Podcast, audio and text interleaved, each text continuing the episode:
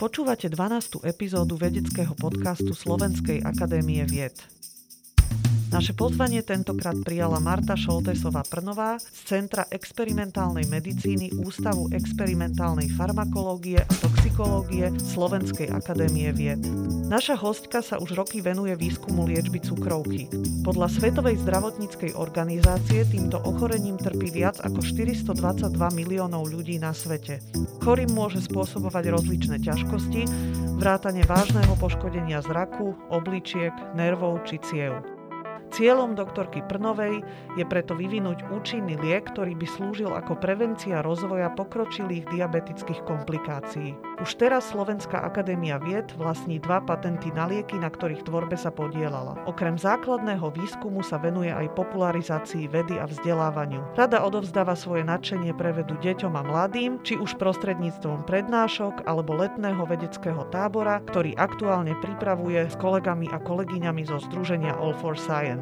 Dnešnou reláciou vás bude sprevádzať Soňa Luterová. Marta, vítam ťa v našom štúdiu. Veľmi pekne ďakujem za pozvanie, Soni. My sa tešíme, že si prišla. Dočítala som sa, že ako gymnazistka si chcela byť archeologičkou, ale napokon teda tvoja profesia je úplne iná. Ako sa to udialo? Áno, mňa veľmi zaujímala história, veľmi ma bavila archeológia a strašne som chcela ísť študovať archeológiu. Avšak v poslednom ročníku ma tak trošku ukecali, že vlastne archeológia je taká prplavá práca a práca v laboratóriu je veľmi podobná. Vždycky mi rozprávali všetci, že vieš, ale archeológia to nie je moc práca pre ženu, že to je veľmi ťažká práca, že skús radšej niečo také skôr v labáku. Tak som si povedala, dobre, pôjdem na chemicko-technologickú a vlastne tam sa naučím rôzne metódy, analýzy v laboratóriu a následne sa takto vrátim k tej archeológii, čo sa samozrejme nestalo. No a naozaj to aj je tak, že v tvojom odbore pracuje veľa žien? Že je to tak, sa dá povedať, ženský odbor? Alebo je to 50-50? Ako to je? Z pohľadu farmakológie tam poslednú dobu asi je viacej žien už. V rámci medicínskej chémie, ktorá s tým bezprostredne súvisí, tam je viacej mužov. Ale myslím si, že posledné roky sa ten pomer naozaj veľmi vyrovnáva. Pred nejakými 10 rokmi, keď som začínala ešte ako doktorantka na Akadémii vied, tak na medzinárodnej zahraničnej konferencii určite bolo väčší počet mužov a veľmi málo žien, ale minulý rok už bohužiaľ nebola. Ten pomer bol v podstate vyrovnaný. Pracuješ v akademickom prostredí a určite by si sa vedela veľmi dobre uplatniť aj v súkromnom biznise alebo biznis sektore. Prečo si sa tak rozhodla? Prečo si v akadémii? Pretože práca v akadémii dáva vedcovi veľkú slobodu. Práca vo farmafirme síce má benefity ohľadne rýchleho objednania chemikálií, prostriedkov, väčšej dynamiky, ktorá akademickému prostrediu chýba, pretože je determinované verejným obstarávaním, dlhým čerpaním grantov, respektíve neskorým schvaľovaním alebo dlhým procesom schvaľovania a tak ďalej. Čiže je to také pomalšie. Na strane druhej dáva to veľkú voľnosť. A môžete robiť naozaj to, čo chcete vlastne. To, čo vidíte ako perspektívne a to, čo vás naozaj baví. Áno, to je asi výhoda našej práce v akademickom prostredí. Na druhej strane sú tam aj nejaké nevýhody. Vždycky všetko má svoje plus aj mínus. Je to tak. V tvojom výskume sa dlhodobo venuješ práve výskumu komplikácií, ktoré trápia ľudí s cukrovkou. Aké sú to problémy? Lebo možno sme zvyknutí na to, že okolo nás sú ľudia, ktorí majú cukrovku a vnímame to ako niečo také bežné, alebo z pohľadu laika to nie je niečo, čo je nejaké strašne možno obťažujúce v tom bežnom živote. Čiže ako to je teda v skutočnosti? Ľudia, ktorí trpia diabetom, či už je to diabetes prvého typu alebo druhého typu, to základné delenie, trpia aj po čase neskorými diabetickými komplikáciami. Tie môžu znižovať kvalitu ich života a hlavne sa to prejavuje tak bežne problémami so zrakom, to je najčastejšie, či spôsobuje to šedý zákal, retinopatiu, poškodenie sietnice. Sú tam potom problémy s obličkami. Ďalej určite všetci dobre poznáme diabetickú nohu, problémy s gangrénou, s ťažkým hojením rán. To súvisí zase skôr s neuropatiou, angiopatiou a mnohé ďalšie iné komplikácie. A tieto tak nastupujú veľmi pomaly a veľmi nenápadne. Preto sa o nich asi menej hovorí, ale vo finále sú to práve tieto, ktoré znižujú kvalitu života toho pacienta trpiaceho diabetom. A preto našim cieľom mojej skupiny a teda mojich kolegov je práve nájsť nejaký taký liek, ktorý by im pomohol, že by tieto komplikácie odvrátil, respektíve nastúpili oveľa neskôr a tým predĺžil kvalitu ich života. Ako si sa dostala práve k tomuto ochoreniu? Lebo to vyzerá, že je to až taká tvoja srdcovka. Áno, to si dobre trafila. Na vysokej škole, keď som v 5. ročníku už tak začala rozmýšľať, že by som išla na doktorantúru, tak som vedela, ja som študovala biotechnológiu, ale veľmi som chcela ísť niečo robiť ohľadne farmakológie, výskumu liekov. A tak som tak mojej školiteľke vtedy hovorila, že ja by som tak strašne chcela robiť niečo v rámci liekov, ale nechcem ani ostať na škole, chcela by som ísť na akadémiu. Tak ona mi poradila, že vieš čo, chod túto sa to zaujíma a máš takéto možnosti. A tam bol diabetes. Tak to ja som hneď vedela, že toto chcem, lebo diabetes je strašne komplikované z pohľadu metabolických dráh a to mňa vždy strašne bavilo. Regulácia tých metabolických dráh v rámci biotechnológie a toto sa mi zdalo, že to by bolo super. A okrem toho, tento diabetes naozaj postihuje mnohých členov mojej rodiny. Tým pádom som tomu mala presne aj taký, možno, že trošku osobnejší vzťah a postoj. Že si mala to možno aj zo svojho okolia tak zažité trošku, áno, hej, áno. Že čo to pre tých ľudí znamená v bežnom živote, že? Že častokrát aj nemusia mať extrémne veľký problém s hyperglykémiami, ale dlhodobá aj nízka hyperglykémia veľmi kvalitne spôsobí nástup týchto neskorých komplikácií a môže viesť až ku mrtiu. Ty si povedala, že si v tom 5. ročníku si vyslovene uvedomila, že chceš ísť do akadémie, nie do školského prostredia. Prečo? V čom je to odlišné vo vašom odbore? Asi najväčšia odlišnosť je čas, ktorý vlastne ponúka Akadémia vied na výskum samotný. Na škole doktorant musí veľa učiť, má na krku v odzovkách veľa študentov, kdežto na akadémii toto do veľkej miery odpadá, čiže môžete sa viac sústrediť na ten výskum. Musím povedať, že toto aj ja oceňujem veľmi. Sice učím rada, ale človek má ako keby viac priestoru na svoje projekty však. Áno, presne. Bola si aj na zahraničných pobytoch. Prečo si neostala v zahraničí? Malo to viacero dôvodov. V zahraničí je podľa mňa veľmi dobré tam ísť, vidieť, porovnať a priniesť nové metodiky, nové postoje, mať nové skúsenosti. Ale keby sme všetci ostávali v zahraničí, tak doma ako by to skončilo.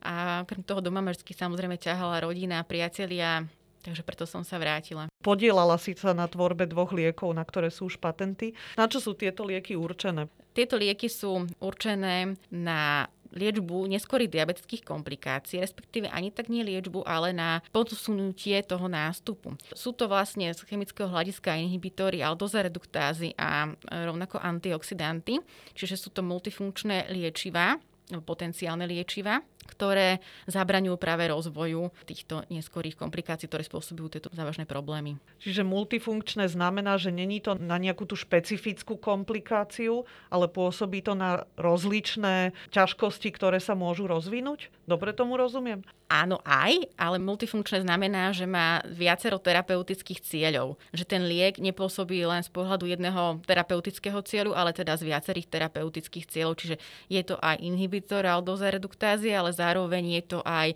liek, ktorý je antioxidačným účinkom a ten antioxidačný účinok je rôznorodý. Cesta od vynájdenia nového lieku, až kým sa dostane na trh, je veľmi dlhá. Mohla by si nás previesť tým procesom? To trvá to okolo tých 10-15 rokov priemerne, to závisí od typu ochorenia. Najskôr je dôležité si uvedomiť, aké je to ochorenie, čo postihuje a čo sa v tom tele z molekulárneho hľadiska mení. Na základe toho si vedci musia stanoviť ten optimálny, ideálny terapeutický cieľ. A keď máme tento terapeutický cieľ, tak ten terapeutický cieľ je zvyčajne nejaký proteín. Ten proteín je buď nejaký membránový, je to enzym, je to nejaký transportér, môže to je čokoľvek. A ten je buď problém, že sa buď je nízkoexprimovaný, vysokoexprimovaný, je veľmi aktívny, nízkoaktívny a treba ho nejako modulovať. Na základe toho musíme ten proteín izolovať, robíme kryštálovú štruktúru, zistíme, ako vyzerá, aký je a na základe toho sa mu snažíme namodelovať jeho vhodný aktivátor alebo inhibitor. Čiže pomocou počítačového modelovania sa to najčastejšie robí a sa to samozrejme overuje neskôr v laboratóriách a takýmto spôsobom postupne sa príde na nejakú potenciálnu štruktúru, ktorá by mohla byť ten potenciálny liek. Ten sa ďalej testuje, musia sa samozrejme vylúčiť tie základné nežiaduce účinky, je tam dôraz na veľkú selektivitu, testuje sa to najskôr na úrovni in vitro, to znamená v skúmavke, na bunkových kultúrách, na organoidoch a neskôr samozrejme na zvieratách, aby sa teda predišlo nejakým nežedúcim toxickým vplyvom, ktoré sa nedali definovať práve na týchto in vitro podmienkach. Následne to ide na testovanie u ľudí, klinické skúšanie, prvé, druhé, tretie, po treťom dojde schvaľovanie a keď sa to schváli, tak ešte je štvrtá fáza, kde sa sledujú nežadúce účinky aj neskôr, bežne keď sa to používa. Tak to je potom naozaj, mne to vychádza, že keď takto si vybere vedec vedkyňa v tvojom odbore svoju tému, tak to naozaj vychádza na jednu, dve témy maximálne na život, lebo to sú tak strašne dlhé procesy, že je to naozaj beh na dlhé trate, nie? Áno, to je beh na veľmi dlhé trate a niekedy sa možno, že aj ten experimentátor, aj keď sa mu podarí vyvinúť nejaký potenciálny liek, naozaj nedožije asi toho využitia v praxi. Celé je to zrejme aj veľmi finančne nákladné. Prebieha tento proces v spolupráci medzi akademickým sektorom a súkromným, alebo ako to prebieha? Ako sa to financuje? By som povedala skôr nie. Je to veľmi zriedkavé, pokiaľ dojde k spolupráce, ale sú aj samozrejme také prípady. A väčšinou tento primárny výskum je veľmi nákladný a je to také skok do prázdna, že nevieme, že či sme trafili správne a že či z toho niečo naozaj bude. Čiže pre tie firmy to nie je moc lákavé a preto je to väčšinou len financované z pohľadu grantových schém rôznych. Až neskôr, keď sa preukáže, že tam je menší potenciál nežadúcich účinkov, vysoký potenciál terapeutický, tak začnú mať firmy o to záujem. V akej fáze sú tie lieky, na ktorých ty spolupracuješ? Čo to znamená, že vlastníte dva patenty? Vlastní patenty Akadémia vied. Ja a moji kolegovia sme len pôvodcovia tých patentov. Pracujeme v predklinických skúškach, momentálne sa snažíme riešiť farmakokinetiku, ktorá je veľmi komplikovaná, hlavne pre tú jednu látku. Robili sme testy in vivo, kde to teda vyšlo naozaj veľmi sľubne a snažíme sa týmto spôsobom ísť ďalej a riešiť rôzne možnosti podania hlavne. A to závisí od tej farmakokinetiky, ako nám vyjde farmakokinetika, tak budeme následne riešiť to podanie, že či je to lepšie podať peros, teda ako tabletka, alebo je to lepšie použiť ako kvapky do očí a tak ďalej. Čo je to farmakokinetika? Farmakokinetika študuje to, za aký čas po podaní lieku tento liek z nás vyjde von. A čo sa s ním deje, ako sa rozkladá v tele? V rámci testovania, v rámci prípravy liekov pracujete aj so zvieratami. To je taká potenciálne eticky citlivá téma.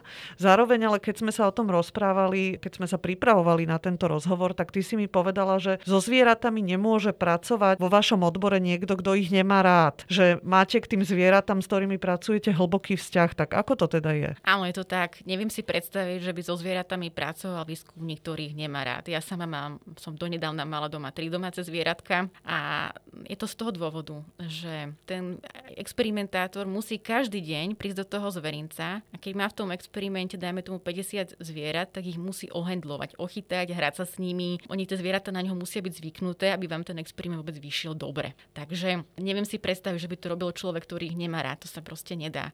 A týmto si vybuduje k ním aj vzťah. Čiže neviem si predstaviť, že by nejaký vedec experimentátor naozaj tým zvieratám vedome chcel ublížiť. To je jeden aspekt. Druhý aspekt je taký, že my vedci samozrejme môžeme mať posunuté isté hranice etiky a na to tu máme etickú komisiu, ktorá všetko poctivo sleduje, schvaľuje a následne celý ten experiment je schválený štátnou veterinárnou a potravinovou správou, ktorá to celé sleduje, kontroluje predtým, potom. Tam naozaj, keď majú pocit, že nejaký experiment by mohol spôsobiť bolesť tomu zvieratku, oni to veľmi poctivo sledujú, zisťujú a my to musíme veľmi odôvodniť, či to naozaj spôsobí bolesť, alebo to nespôsobí bolesť. A pokiaľ by to spôsobilo bolesť, tak to robiť nemôžeme.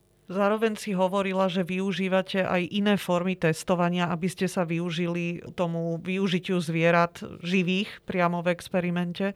Áno, pracujeme hlavne na in vitro metódach. Naše pracovisko, teda Ústav experimentálnej farmakológie a toxikológie, má viaceré laboratóriá, ktoré sú v režime SLP, teda správnej laboratórnej praxe. A ideme teda podľa guidelineov OECD. A máme laboratória in vitro, kde sme vlastne národné referenčné laboratórium pre validáciu in vitro metód pre OECD. A vlastne v tejto oblasti sme zapojení aj do projektu ohľadne endokrínnych disruptorov.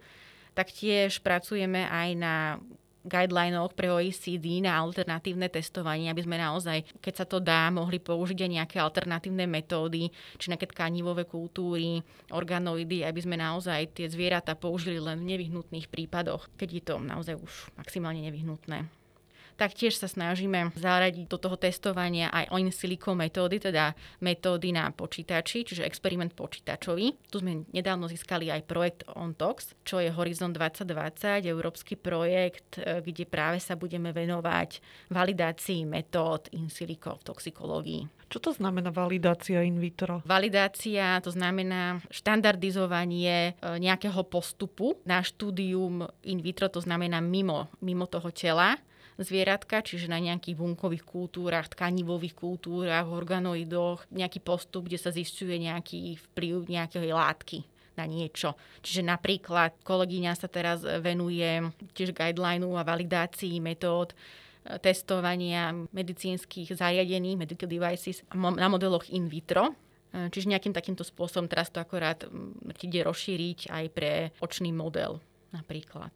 Čiže ako to vyzerá v praxi? V praxi to znamená, že kedysi sa lieky, ktoré sa používajú kvapky do očí, museli všetky pretestovať na králikoch, na očiach králikov, a teda naozaj na králikoch. V dnešnej dobe to už tak byť nemusí a máme validovaný guideline, kde môžeme použiť tkanivovú kultúru, volá sa to epiokulár a je to úplne relevantné, aj to podobné výsledky dosahujú ako pri týchto animálnych testoch. Čiže táto tkanivová kultúra sa odobere a potom nejakým spôsobom namnoží, alebo je to nejaký umelo vytvorený? Je to tkanivová kultúra, väčšinou sa snažíme, alebo to je pochádzala z človeka, čiže pôvod je humánny, ktorá sa presne odobere a nejakým spôsobom sa namnoží. Tkanivová kultúra má výhodu, alebo organoid má výhodu v tom, že sú tam viaceré bunky z toho tkaniva, čiže rôzne bunky z toho tkaniva, čiže viac to reflektuje skutočnosť oproti bunkovým kultúram samotným. Okrem základného vedeckého výskumu sa venuješ aj vzdelávaniu a popularizácii. Majú dnešní mladí ľudia záujem o tento odbor? Ako to vnímaš? Myslím si, že áno, že ich to baví, hlavne keď pričuchnú v odzovkách do toho laboratória a uvidia zariadenie, technológie, tí, čo majú radi zvieratka, tak aj zvieratka, lebo ono je naozaj veľmi zabavné, tie zvieratka, je s nimi niekedy sranda v tom zverinci, každý má svoju povahu, každý je nejaký, jeden je mojkoš, druhý je neurotik, ďalší vždycky by pre jedlo urobil čokoľvek. Tak tam je to celkom pre ne zaujímavé. Takže myslím si, že majú, že nie je to stratené. A je z tvojho pohľadu výchova detí k vede, k chémii, k týmto odborom dostatočná na stredných školách? Alebo je nevyhnutné ju nejak suplovať, tak ako trebárs vy to robíte cez All for Science?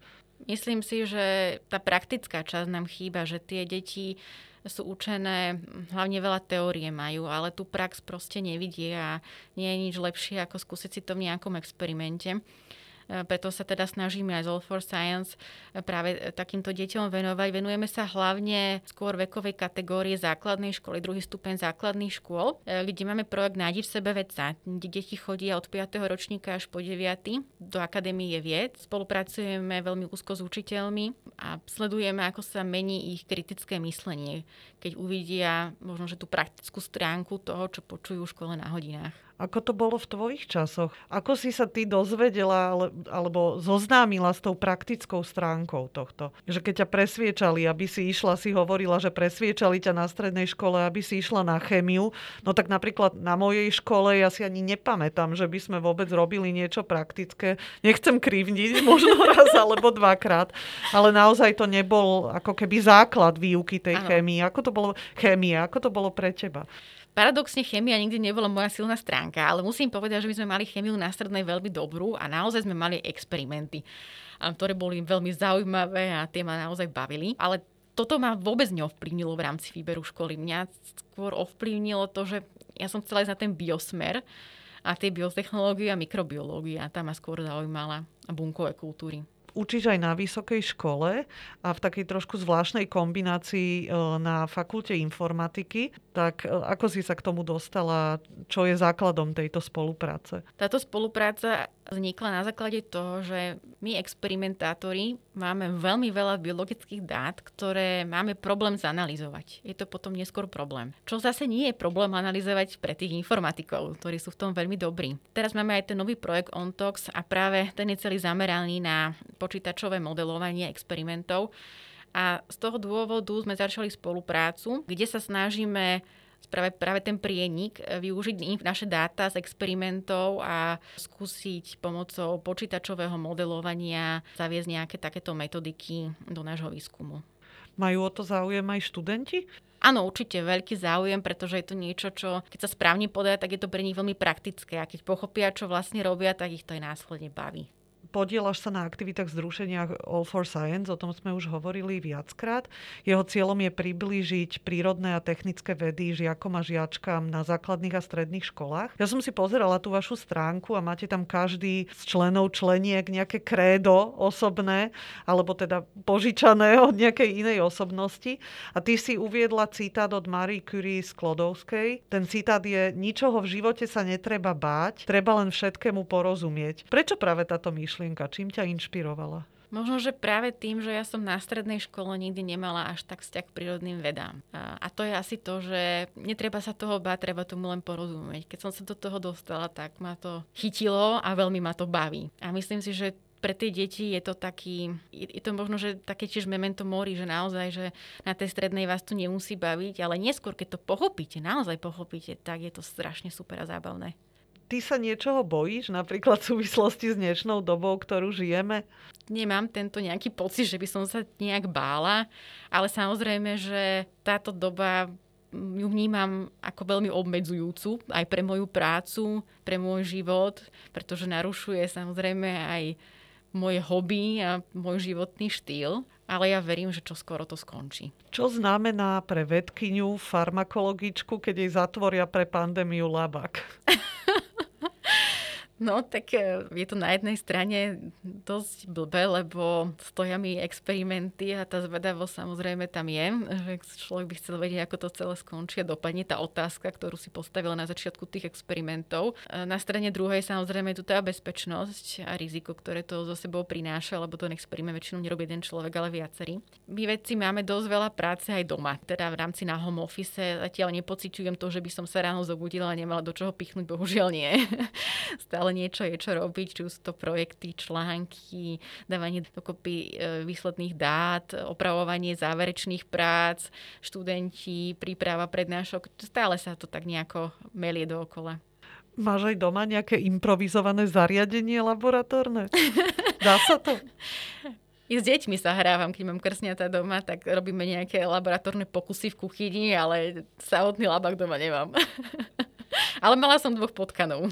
Ako farmakologička máš určite na pandémiu taký špecifický vlastný pohľad, možno iný ako trebárs ja ako sociálna vedkyňa. Aktuálne je tá situácia možno do istej miery nastavená ako také preteky medzi vakcináciou a šírením vírusu. Proces vytvorenia tej vakcíny, a to je možno aj to, čo spomínajú konšpirátori, alebo teda okolo čoho sa teraz krúti ten diskurs konšpiračnej sfére, že ten proces vytvorenia vakcíny bol v tomto prípade, alebo vakcín bol taký urýchlený alebo nezvyčajne rýchly. Ako si to ty vnímala z tohto pohľadu tvojho? Každý odbor prináša so sebou istú deformáciu, tú chorobu z povolania. Tak ja ako farmakológ mám samozrejme na pozadí účinok, ale aj ten vedľajší účinok, ten nežiaducí účinok toho farmaka. Pandémia, ktorá nás postihla, na jednej strane urýchlila výskum, priniesla rekordnom čase nové vakcíny na nových princípoch, novými technológiami, čo ma samozrejme nesmierne teší a baví. Ale zase na strane druhej musím vnímať aj citlivú stránku vedľajších účinkov. Neexistuje liek, ktorý by nemal nežiaducí účinok. Všetko má nežiadúci účinok. Napríklad oberme si také korenie. Obsahuje piperín, ktorý je to látka, ktorá je veľmi dobrá, ktorá nám pomáha strebávať živiny, napríklad aminokyseliny do tela alebo nejaké ďalšie látky, ako napríklad kurkumín.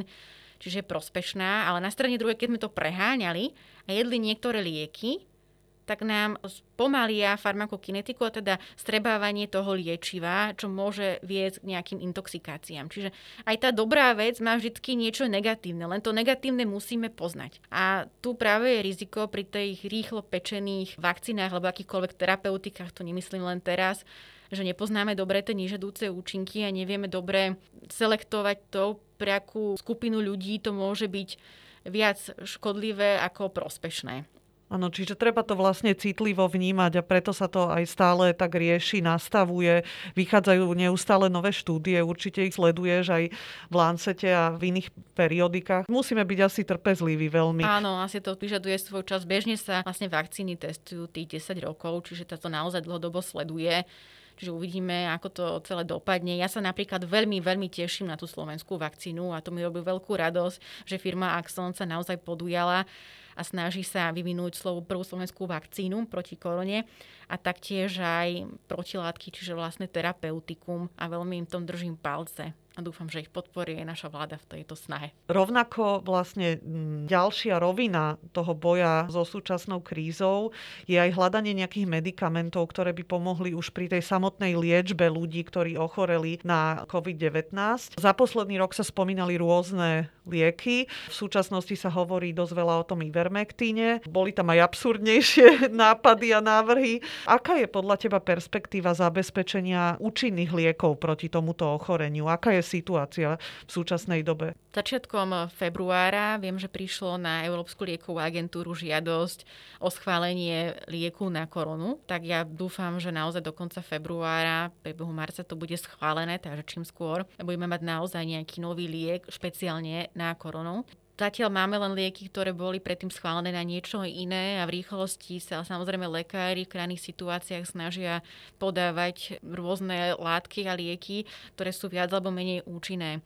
Ja si myslím, že vždycky je lepšie niečo skúsiť, ako nič neskúsiť a skúsiť to ešte v prvej fáze ochorenia, ako už potom neskôr. Samozrejme, tie lieky, keďže nie sú dostupné, mnohí si ich zadovážujú rôznymi spôsobmi, hlavne tie veterinárne, ktoré predstavujú obrovské riziko aj pre ľudí. Ako som hovorila, spomínala, že všetko je na niečo dobré a to, čo je na niečo dobré, môže byť na niečo aj zlé, tak aj ten ivermektín napríklad môže poškodzovať pečeň, čiže je veľmi rizikový pre ľudí, ktorí majú ochorenie pečene.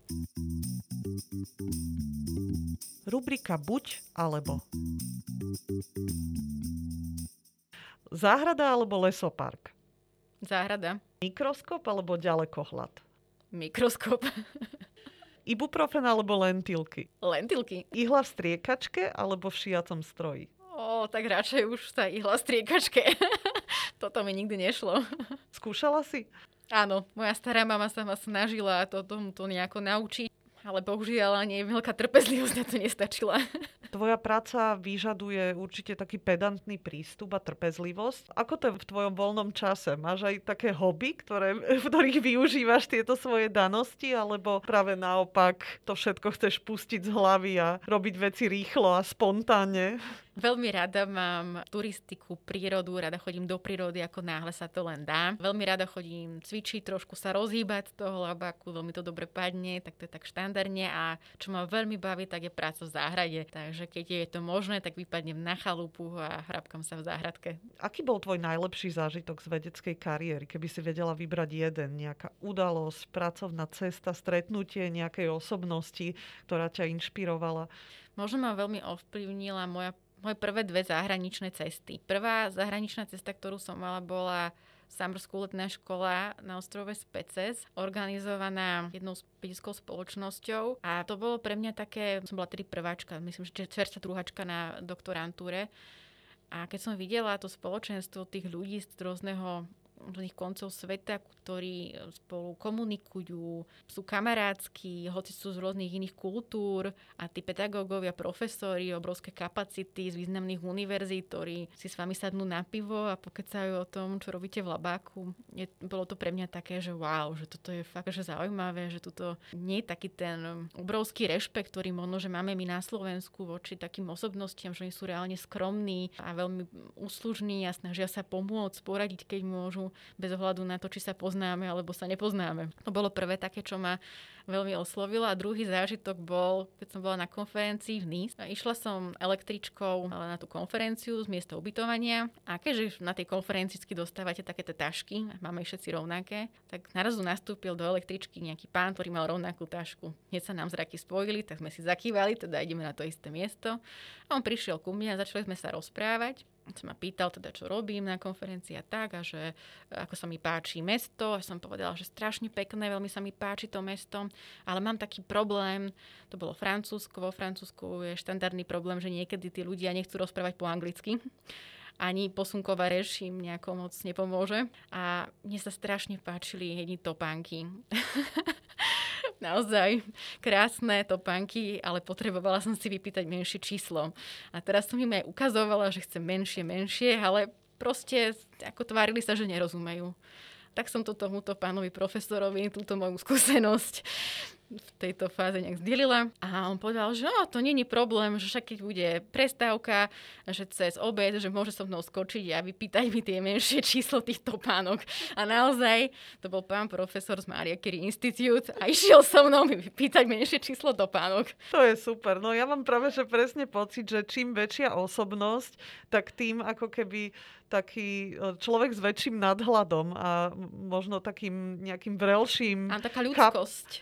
Chápajúcejším prístupom, presne. Taká je aj moja skúsenosť. Keby si mala hodinu voľného času iba pre seba, ako by si ju strávila? Máš niekedy taký čas? Alebo si nosíš tú vedeckú prácu stále so sebou? Mám pocit, že stále niečo proste dobíham a nestíham. Ale keby som mala asi takú čas, že len sama pre seba, ja by som asi, teraz by som asi išla cvičiť, ale to je asi spojené s tým, že sme stále zavretí a kvôli korone, že potrebujem skôr nejaký fyzický pohyb. Tak asi by to bolo niečo také, čo súvisí s fyzickou záťažou. No to mám inak aj ja posledné mesiace pocit. Ja zase mám neustálu potrebu chodiť do lesa.